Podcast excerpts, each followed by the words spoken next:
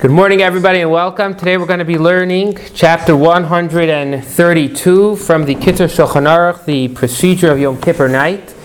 And before we start that, I'd like to talk about the Kol Nidre, which will be a big focus here, and share with you the initial source for Kol Nidre. Let's oh, let's uh, welcome in Tim. Good morning. Good morning. So, what is the original source? What is the first source that we have for the Kol Nidre? We look in the Gemara, Tractate Nedarim, the tractate about vows and oaths, on page Chaf Gimel Amud Beis, twenty-three, side B. Oh.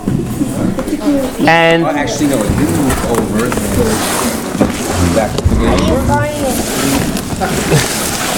Come, come, join us. twenty-three side B, and the Gemara says that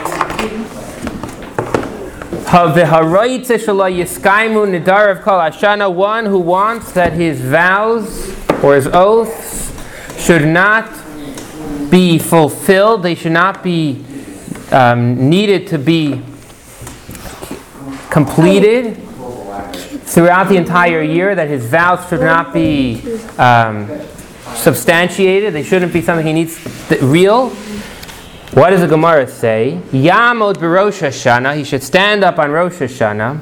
The Yomar, and he should say, Kol Neder Shani Asa Lidor, any vow that I will in the future make Yehei Batel is as of now null and void. Okay, so the Gemara at twenty-three b in, in Nedarim tells us that someone who wants to make sure that his vows should not take effect, he should say on he should say on Rosh Hashanah that any vow that I will make in the future is null and void.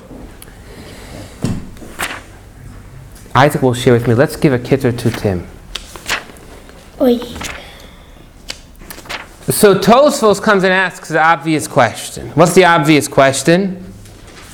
Yosef or Tim, can you tell me the obvious question from the Gemara? I would imagine the question would be, are we okay with becoming liars? Well, is it a lie if you say something, but we say that it's not a vo- it's not a effective word? Is that a lie? I guess if the person to whom you say such a vow doesn't know that in advance. Ah, okay. The Gemara talks about if you're talking to other people, we're, we're not talking about such a story. We're talking about a story between you and Hashem. Uh-huh. Yes, thank you very much. I, I, I just cut in middle. Um, yes, yes, yes. The Gemara, the Gemara is extensive about that.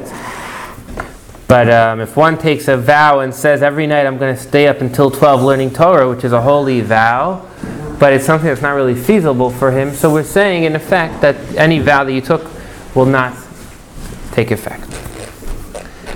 Now, so we do, we remove our vows from the past year on Erev Rosh Hashanah, Hataras Nedarim. But really the main time that we talk about the future is on Yom Kippur. The Gemara says that on Rosh Hashanah you should remove, you should say Kol Nidre. Kol Nidre is all about removing vows. The Gemara says to do it on Rosh Hashanah. And yet we do it right before Yom Kippur. We also do it on Rosh Hashanah. Tell me where. Uh, do, don't we do a Bittul Nevarim before, after uh, Shacharis? Uh, the eve of Rosh Hashanah, prior to Rosh Hashanah. Yes, and uh, yes. However, the main item is on the eve of Yom Kippur. Hmm. It looks like we got the Gemara wrong. Seemingly. So comes Tosfos, and he says that the afal gav the omid berosh the ad omid adam Rosh Hashanah tanan. Even though the Gemara says you should do this on Rosh Hashanah, the anan be Yom Kippur mavdinan, and we do it on Yom Kippur. How could that be? So ashkechan Yom Kippurim the ak ikre Rosh Hashanah. We find the Yom Kippur is called Rosh Hashanah. Where do we find this? Kiddush be Yechezkel, in the book of Yechezkel. The, the Tanach tells us the Rosh Hashanah, this is the quote, on Rosh Hashanah, in Yechezkel, on Rosh Hashanah, on what day of Rosh Hashanah? Be'asar lachodesh, on the tenth day. On Rosh Hashanah, on the tenth day. Obviously that's referring to Yom Kippur. The Amru, and we say Dezel Yom HaKippurim Diyovel, was referring to the Yom HaKippurim of the Jubilee. The Ode, and additionally Shehu Samuch Rosh Hashanah. The Gemara is saying you should do it near Rosh Hashanah, so the eve of Yom Kippur is relatively, with three hundred sixty-five years, close to Rosh Hashanah. Okay, nonetheless, comes the, comes of course the question: What's the leading? What's the continuing question then? If it's talking about Yom Kippur, yes, Rosh Hashanah may be able to refer to Yom Kippur. Just say it clearly. Right? Why do you need to confuse me? Well, sorry, let me rephrase it. If it says Rosh Hashanah, so let's do it on Rosh Hashanah. Why are we doing it on Yom Kippur? Yes, you could tell me Yom Kippur, ref, Rosh Hashanah, ref, yes, you can, but let's. Why are we doing it on Yom Kippur? So Tosfos gives two, two answers. Ulekach tiknuhu b'yom kippurim. This is the reason why we did it. Lomar tefei mishum b'yom kippurim pato mikol malachos. Being on Yom Kippur, you can't do almost anything, even eating and drinking. And the Ika Kinufia Tuva, and additionally there's a much greater gathering. More mm-hmm. people come to shul on Yom Kippur than on Rosh Hashanah. And therefore, for these two reasons, both because you're more focused on the prayer, it's more, there's not much you could do that day aside for pray and think about what you're saying. And second of all, because there's a bigger gathering, we do it on Yom Kippur. Okay, so we have the original source of Kol Nidre is back, is goes back to the Gemara, and it tells us clearly that you should say Kol Nidre, whether on the on Rosh Hashanah or on the eve of Yom Kippurim. Let's jump in and learn about the customs of Kol Nidre. They're extremely special and and uh, and holy. We have not learned this together. Chaf Gimel Amud Beis.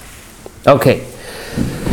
Chapter one thirty-two, the first section. In these countries, it is customary that before Kol Nidre, the head of the congregation removes the Sefer Torah from the Aron Kodesh and circles the Bima with it. So, before Kol Nidre, there's something even greater that we do. What do we do? Before Kol Nidre, we actually allow all the sinners to join us in prayer. There's a special prayer we say that says, Adas Hamakom, that we, we are going to include in this prayer every Jew, no matter what. Even those that traditionally should not be in synagogue because they've done something so drastic, today everybody should join us. Now, to do such a thing, you need a Bet Din. You need a court of three people. So how are we going to get that Bet Din? Anyone familiar with this? It happens every year. Is, is there anything that happens by Kol Nidre that strikes your mind? That maybe three people holding Sefer. Three people. You'll see that there's three people up at the front. Not always are they all going to hold Sefer Torah. Um, we'll see inside in the Kitzur, he's going to say the person on the right and left should hold the Sefer Torah. The Chazan not necessarily, but you're going to see three people and they're holding a Sefer Torah. And who are these three people we're going to learn? On the right is the greatest person in the congregation. The middle is going to be the Chazan. So the Chazan could be whoever he is. On the left. On the right is the greatest person, and on the left is the second, the second greatest. And these now create a Bet Din that are going to say, we as the Bet Din allow even people that perhaps in a, in a different scenario the court would say they can't. Today everyone should join us. This moment is so special. This moment of unity is so special. Actually, we say it's a custom to buy the merit to um, open the ark and take out the Sefer Torah. And this moment is so special, we're going to learn that it's appropriate to go and actually kiss the Torah, and, and in addition to kissing it, and even hug it. That's a quote from the from the Kitzur. It's a very special moment. Let's now re- read it back inside. So the head of the congregation removes the Sefer Torah from the Aron Kodesh and circles the Bima with it. The men hug and kiss the Sefer Torah. While you're hugging and kissing it, it's also an important moment for you to ask forgiveness and atonement for having slighted the honor of the Torah. It's a day of, it's a day of judgment. It's a day of, and therefore it's a moment when you're hugging and kissing the Torah to really think and ask forgiveness for, for how I've respected the Torah this year. And we know that according to Jew, Halacha, what is forgiveness? If you want to do Teshuvah, Repentance is not about the past, it's about the future. So at the same moment of asking forgiveness, you accept upon yourself from this day and onward to follow in its ways. Step number one is we've taken out the Torah. Everybody kisses it and hugs it and asks forgiveness and commits for the coming year to follow the Torah. Any questions? Step number two. They then recite the verse, Ora Zerua Latzadik, light is sown for the righteous, several times. The one holding the Sefer Torah then stands with the Sefer Torah next to the Chazan on his right. And another distinguished member of the congregation stands next to the Chazan on his left, also holding a Sefer Torah. All three of them, so the two greatest people in the congregation of the Chazan, recite the passage that begins in the heavenly court, Al Das HaMakom. And here we're giving permission for transgressors to join us. The Chazan, okay, so now everybody's joined us. So step number one is bringing out the Sefer Torah. Step number two is we've had the court. Allow everyone to join us. Is that inclusive, Moshe? Yep. We're quite an inclusive people. True? Yeah, everyone yeah. participates. The Chazan then recites the Kol Nidre three times in a familiar tune. You see, there's always been this familiar tune. And every person should quietly recite it along with the Chazan. So the Chazan says it, and every per- three times, and every person follows with. I don't think it's going to be mentioned here, but it even says that the Chazan should start the first time low, or the second time medium, and the third time should be the highest of the three. Okay.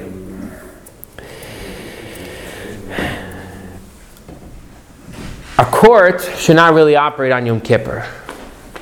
And because of that, Kol Nidre should happen before Yom Kippur starts. That's why you're, you'll see Kol Nidre always happens before the beginning of Yom Kippur. That's what we say now. Kol Nidre should begin while it is still day, and it is proper for its recitation to be extended until the night.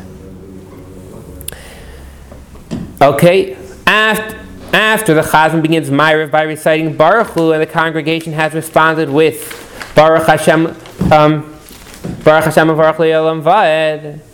You then return the Sefer Torah to the Ark, and everybody returns to their place. Our personal custom is we return the Torah before Baruch Hu, before Maariv starts. On Shabbos, you return to Sefer Torahs even before Maariv begins, before you begin Mizmor Shir L'Yom HaShabbos. Okay, so let's recap number one. Number one is, you, we say, we, we take out the Sefer Torahs, we kiss them, we show respect to them, ask forgiveness. We then set up a quorum of a Bet Din of three, inviting every single Jew to come to this prayer. We say Kol Nidre three times, and the Torahs are then returned to the place. Section number one. Any questions? Section number two, we're now going to talk about the Shehecheyanu. Normally we say Shehecheyanu when? On a normal Yom Tov? In Kiddush. On Yom Kippur we don't have Kiddush, we don't drink. So when will we say the Yom, Yom, the Shehecheyanu? Now this question does not apply for women because... Because women say it when they're uh, lighting candles. They're saying it when they light candles, and on Yom Kippur equally they light candles. So this question is a question primarily... for people, I'm not going to say men because men also at times light candles. So the question is for people that don't light candles, when should they she- say Shehecheyanu on Yom Kippur? When the time. When the Chazan recites the Shehecheyanu blessing, he should have. Oh, so the answer is sorry. You say it in prayer. You say it right after Kol Nidre. Right. Now, like anything, if you're a Chazan, the Chazan means you're having everybody else in mind. So the Chazan needs to have in mind the congregation. Now here's a little bit of a trick. The trick is the Chazan theoretically could fulfill your obligation of Shehecheyanu. But I want to say the blessing myself. I want to have the merit of, of saying Shehecheyanu. I also want to be able to respond to the Chazan. So how do I take care of this? The, so the Kitzur suggests that, and this is our custom, the Chazan says, Baruch.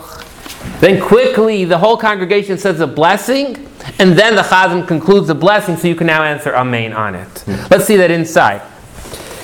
When the Chazan recites a Shehecheyanu blessing, you should have in mind to also exempt the congregation of their obligation to recite that blessing. Nevertheless, it is proper that one who is listening should have in mind not to be exempted with the blessing of the Chazan.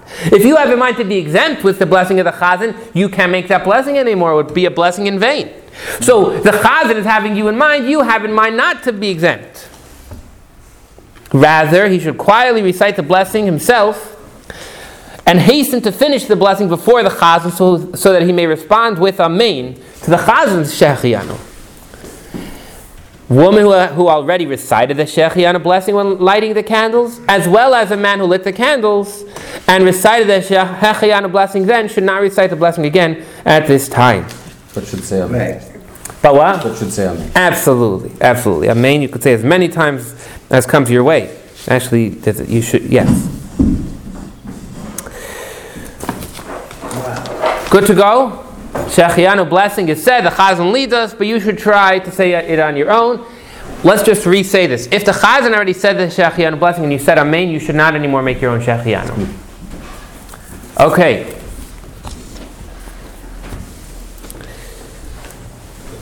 We're like an angel.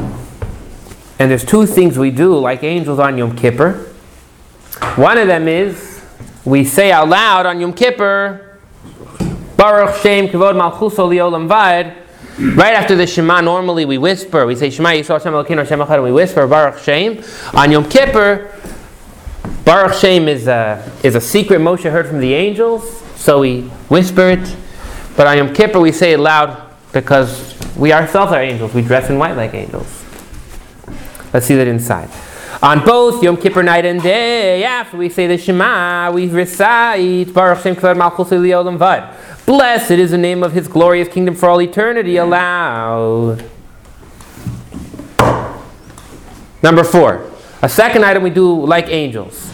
Dov, let's keep the door closed, please. A second thing we do like angels is angels always stand. Angels are not able to sit. Not, I, I shouldn't say they're not able. Angels do not sit. Angels stand. So, how many feet do angels have? One. How do what do we do every day because of that? We when we do Shemon Esrei, feet together. We put our feet together. And interesting, actually, Rav Moshe Feinstein says that some people when they do Shemon Esrei, they just put their heels together and not the top of their feet. Well, actually, he says that angels, the tips, the top of their feet are also together. So not only the tips should be together by the Shemon Esrei, but we should try and keep our whole foot together like an angel. So. Angels stand, and if we're going to be like an angel, we're going to try and stand. So we're going to learn, ideally, you should try and stand the whole Yom Kippur. However, if we'll have the slightest effect on your concentration or your health, better to sit down. Let's see that inside. No, not while you're sleeping. Thank you, I appreciate you. Yes, we're talking primarily here about t- prayer. Some people stand on their feet throughout the entire service of the Maariv prayer and the entire day of Yom Kippur as well. If they feel weak, they may lean on something. This is an interesting law, because actually we discuss this. There's a whole section in Halacha that discusses when you need a stand, how much can you lean and still be considered standing? The law is actually the amount that if someone pulled it out from you, you would still be able to catch yourself.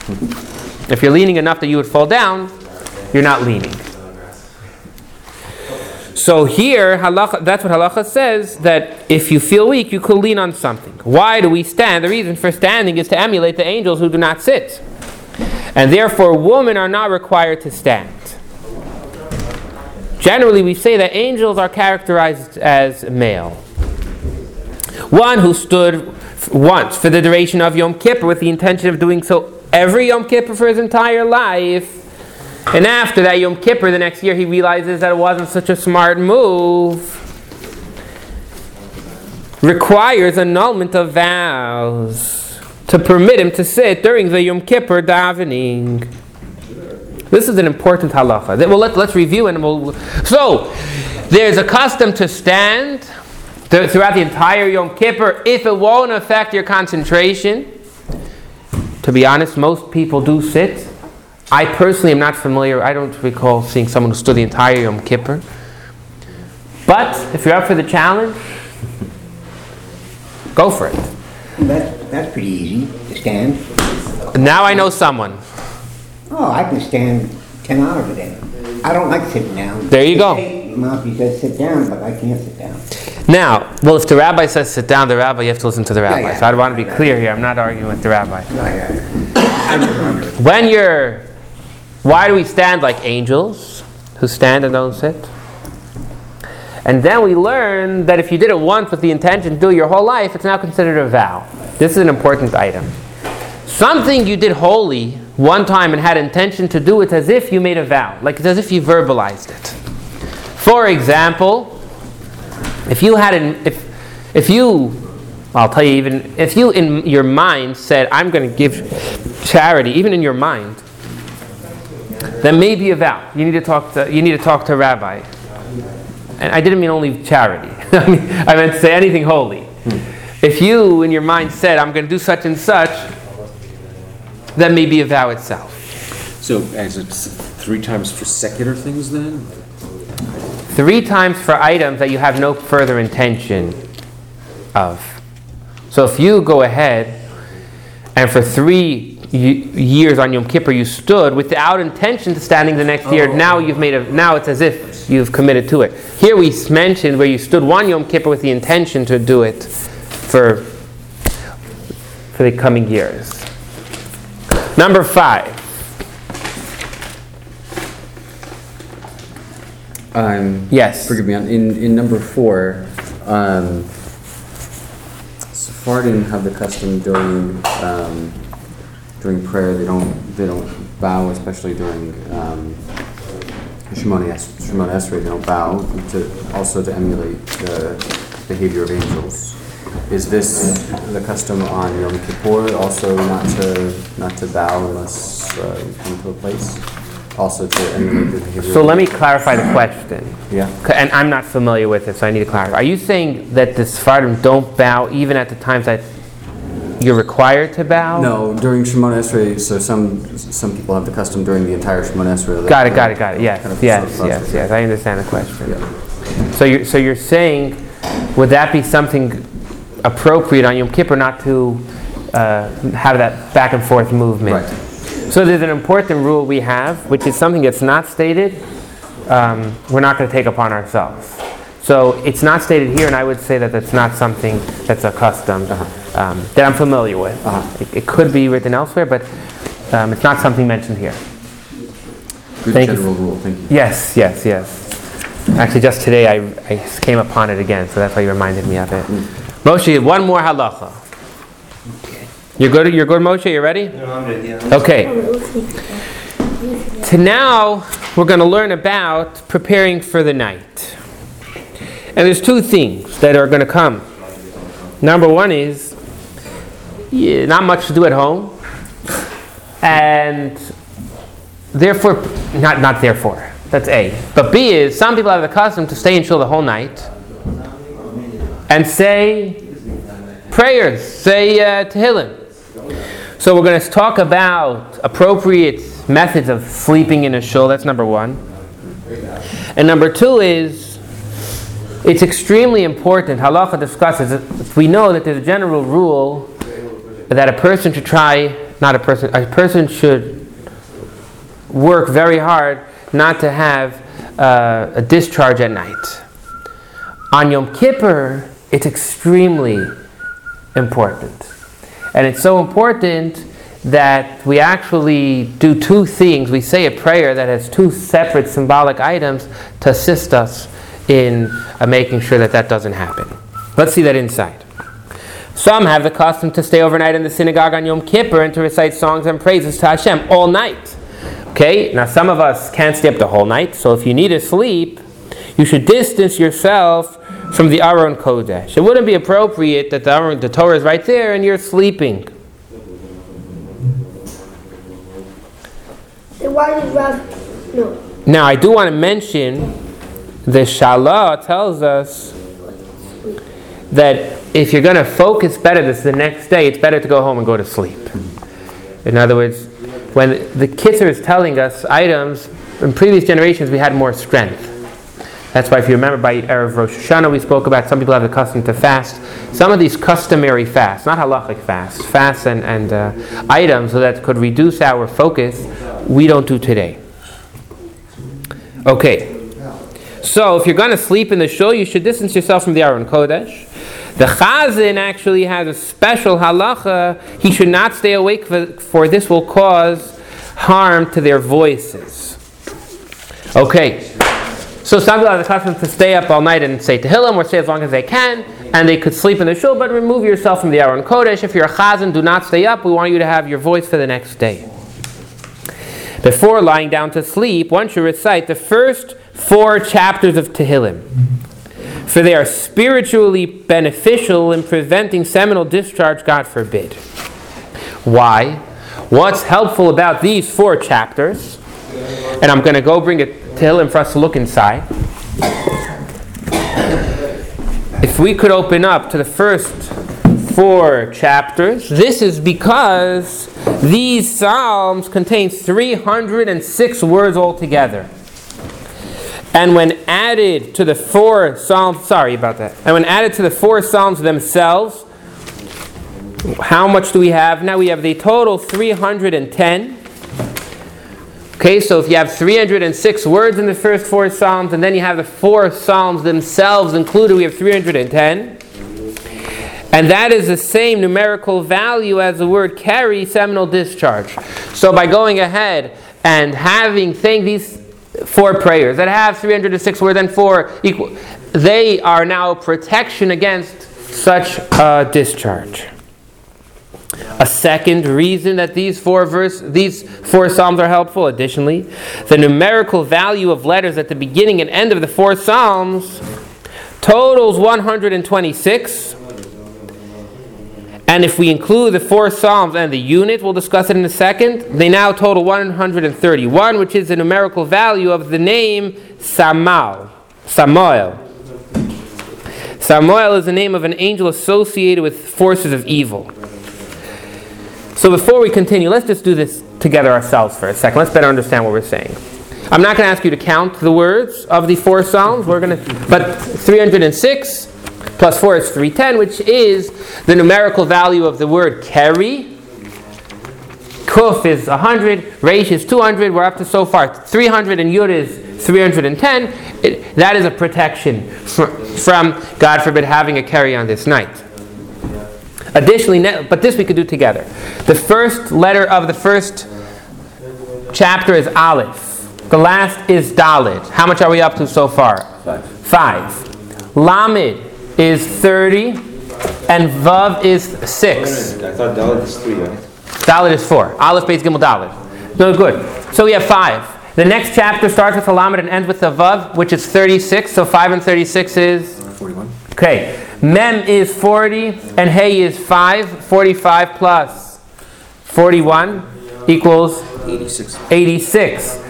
Lamed and Yud, the last verse, the last of the four, starts with the Lamed, which is thirty, a Yud is four, is four, is ten, we're up to forty, so eighty-six and forty, let's let everyone see now, eighty-six and forty is? one hundred twenty-six. Okay, so let's see if we got we counted correct. Here it says, the numerical value of letters at the beginning and end of the four psalms, total one hundred twenty-six. Okay, our math was good, that's good. Now, we could add one more number for each of the four psalms. So now we're up to how much? one hundred thirty. And then we can now add something which is called the unit. We could take the whole, all four together and add the number one. So now we're up to the number one hundred thirty-one. Okay, now let's take this angel of evil, Samal, and let's see how much his value is. Samach is sixty. Mem is forty. forty. Aleph is one. Lamed is thirty. Comes out to one hundred thirty-one. Same number. So if we want to go ahead and remove this force of evil, we're going to go ahead and say these four chapters before we go to sleep. Let's see that inside again. Additionally, the numerical value of the letters at the beginning and end of the four psalms total one hundred twenty-six. With the four psalms themselves in the unit, we now have one hundred thirty-one, which is the numerical value of the name Samael. Okay? So now already we have a focus. When we're saying these four prayers, you should concentrate to rid yourself of this angel when you're saying it. Let's conclude. How are we going to help ourselves again to make sure we don't have such a situation of a discharge? It's good not to wrap yourself with covers and pillows that warm the body. So don't make yourself too hot, and at the minimum, you should not cover your feet um, on this night. Rabbi? Yes. Um, why is the why are the vowel pointings not provided uh, for this angel's name either? They're trying to show you that in our conversation, the equivalent. Um, it's not important. They uh-huh. just want you to look at the letters uh-huh. and, and make the... Uh, uh-huh. Got it. Yeah, yeah, yeah. Um, and actually, this is printed in the Machzor. In the Machzor, before you go to sleep, it actually prints to say these four songs. Let's put it all together and we'll take any questions. So we started off learning about the Kol Nidre and its import- the specialty of that time. We went ahead and continued talking about the Shehecheyanu and how you should try and say it on your own and say Amen. We spoke about being an angel, saying Baruch Shem Kevod Malchusel Leolam Vad out loud and standing on your feet. And we concluded talking about saying some Tehillim, which I, I you know what, I didn't mention this. There is a custom, and actually like in seven seventy in Chabad headquarters and in many synagogues, um, they say the entire Tehillim right after the prayer. So people stay and say the entire Tehillim for about an hour and a half. And then they go home. So this, the idea of saying Tehillim, you, you could do it in your respective house once you get home, but that's it's certainly an appropriate thing. And we concluded learning about different um, things we could do to prevent ourselves from having something unholy happen at night. Are there any questions? What? Chas v'shalom. Chas v'shalom, thank you. Any questions? The Sephardim usually take till midnight to wrap up everything, and then they would have to be back at eight o'clock in the morning because it's such a long service. And there's auctions, and there's, you know, fundraising and all of that. So it's a pretty long... Yes, concert. yes, yes. It goes till midnight, and then the next day begins at eight o'clock in the morning. People don't show up till like ten. But, um... The two holiest things to bid for on Yom Kippur, there's a lot of bidding, it's actually like a custom, is Kol Nidre, as we mentioned, and the other item is Neila, opening the Ark for the last moment of Neila. In many shuls could go... Oh, actually, I missed the third, sorry. Kol Nidre... Neila is a very high moment. And the third actually is um, for Maftir Yonah, to be called up for the Maftir of Yonah by Mincha. Yeah, that's pretty expensive. Um, that's actually the most expensive item. That could go in some synagogues for... Yeah, it goes up to thousands. Re- right? Thousands. It could go for more than thousands, depending on the congregation. And the reason is that actually there's a custom that if you get Maftir Yonah, it's a blessing for, for wealth and health. A very high blessing. Any other questions? Yeah, one thing. Yes. Is there any laws about when you can blow the shofar? That's a very good question, actually. Are there, there any laws? There are, yes. Yes. So when? It should be at the end of Yom Kippur. Okay. For what time? Like.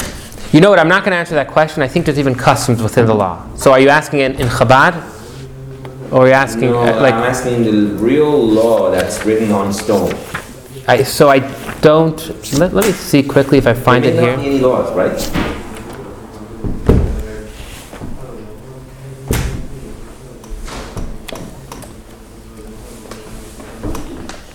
What is that what you're holding for? Here, here's what the Shulchan Aruch says in chapter one thirty-three, number twenty-six. It says...